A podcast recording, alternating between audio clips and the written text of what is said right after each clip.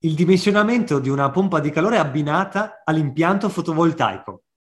Ciao, io sono Samuele Trento e sono un ingegnere meccanico che si è specializzato nel settore delle pompe di calore e questa è la rubrica Le pompe di calore elettriche per una casa senza gas.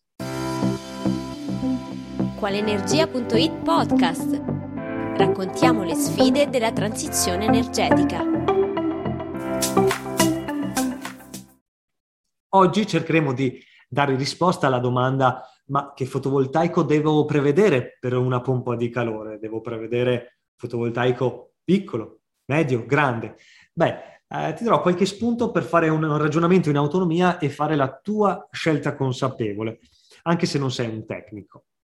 Intanto, la domanda che viene fatta di solito, ma con il fotovoltaico riscaldo casa gratis?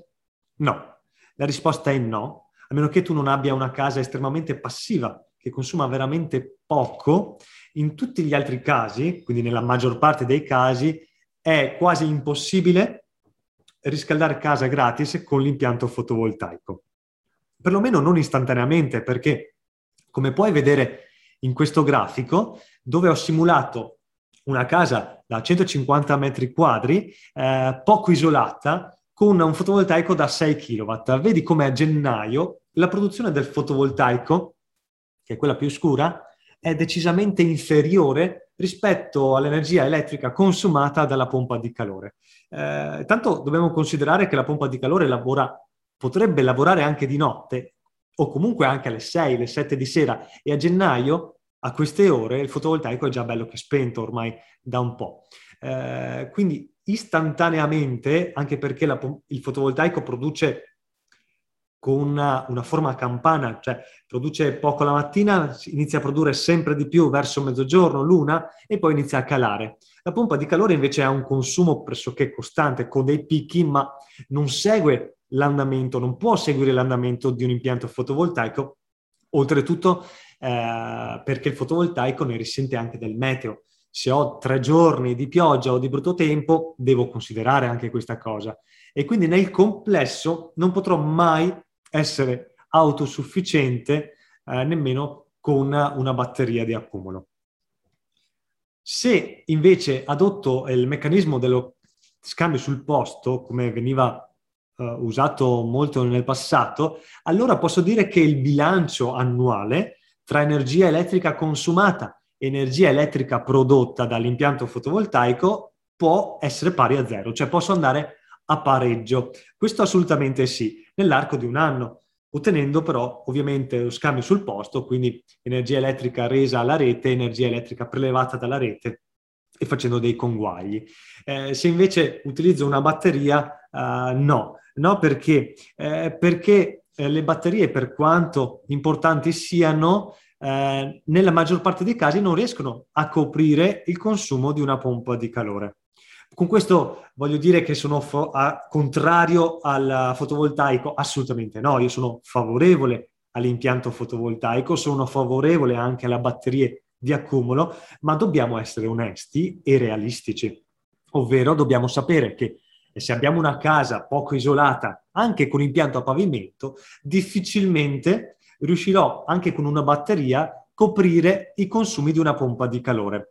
Uh, da che cosa lo possiamo intuire? Lo possiamo intuire da, da, quanto può consumare una pompa di calore durante la giornata, magari in pieno inverno a gennaio. Faccio alcuni esempi giusto per dare dei macro numeri che ovviamente devono essere poi relativi al tuo caso specifico. Con una casa ben isolata da 100-130 metri quadri, quindi una casa nuova, impianto a pavimento, posso ipotizzare che una pompa di calore consumi intorno ai 10-15 kWh elettrici in una giornata. Se invece passiamo a una casa un po' meno isolata, sempre con impianto a pavimento, posso andare anche a 20-25 eh, kWh elettrici al giorno. Se vado su una casa poco isolata e magari impianto a radiatori, un 200 metri quadri di casa, giusto per darti un'idea, potremmo andare anche su 40 kWh al giorno eh, consumati. Ecco, sono sempre ovviamente proporzionali a quanto consumavo prima anche con il gas, perché anche una caldaia a gas consuma di più su una casa poco isolata a radiatori rispetto a una casa molto isolata con impianto pavimento. Quindi i consumi sono sempre pari pari, sia che col gas che con l'energia elettrica.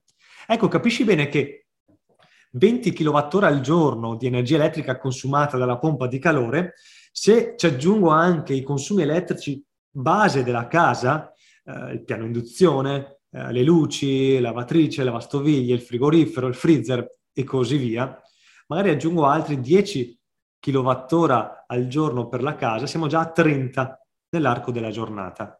Ecco, per produrre 30 kWh al giorno in una regione al nord Italia eh, ci vuole un impianto bello importante, un impianto fotovoltaico bello importante, oltre che devo anche parzialmente accumulare questi 30 kWh e con batterie, ovviamente sappiamo che oggi, eh, al giorno d'oggi, le batterie eh, non arrivano o poche arrivano a questa capacità di accumulo.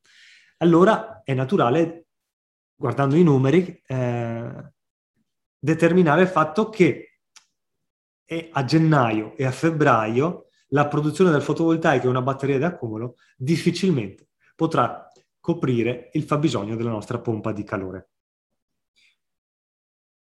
Come dimensionare allora l'impianto fotovoltaico? Beh, eh, si dimensiona l'impianto fotovoltaico comunque in base ai consumi elettrici della casa, anche senza pompa di calore, alla disponibilità del tetto, perché posso fare tutti i conti che voglio, ma se non ho abbastanza disponibilità sul tetto, quello è il limite, ovviamente. E anche alle batterie, a quante batterie devo prevedere per supportare perlomeno la maggior parte dei carichi. Eh, io di solito consiglio di non esagerare con il fotovoltaico perché eh, poi sarebbe un esubero assurdo nella stagione estiva, eh, però di trovare un buon compromesso tra i 5, 6, 8 kW di impianto fotovoltaico e una buona batteria di accumulo, se c'è la possibilità di installarla ovviamente. Eh, è inutile prevedere un impianto fotovoltaico su un'abitazione civile da 20 kW perché non me ne farei niente, assolutamente niente, nelle mezze stagioni e soprattutto d'estate. Sarebbe uno spreco di materiali e di energia anche per la, l'intera comunità. Quindi eh, quali sono i passi da fare? I passi da fare corretti sono fatti dire dall'azienda che ti propone la pompa di calore quanto consumerà la pompa di calore in una giornata a gennaio, a febbraio, quindi un consumo mensile della pompa di calore previsto, che ovviamente è obbligo darti, visto che stai facendo l'investimento.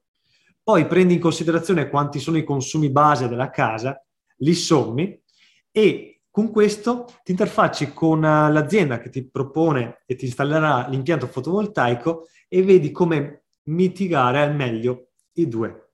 Quindi dovrai trovare un compromesso, non troppo alto, non troppo basso, affinché l'impianto fotovoltaico dia i suoi benefici, lo sfrutti al massimo, ma senza esagerare. E diffida da tutti quelli che ti dicono che mettendo un impianto fotovoltaico riuscirai a riscaldare casa gratis.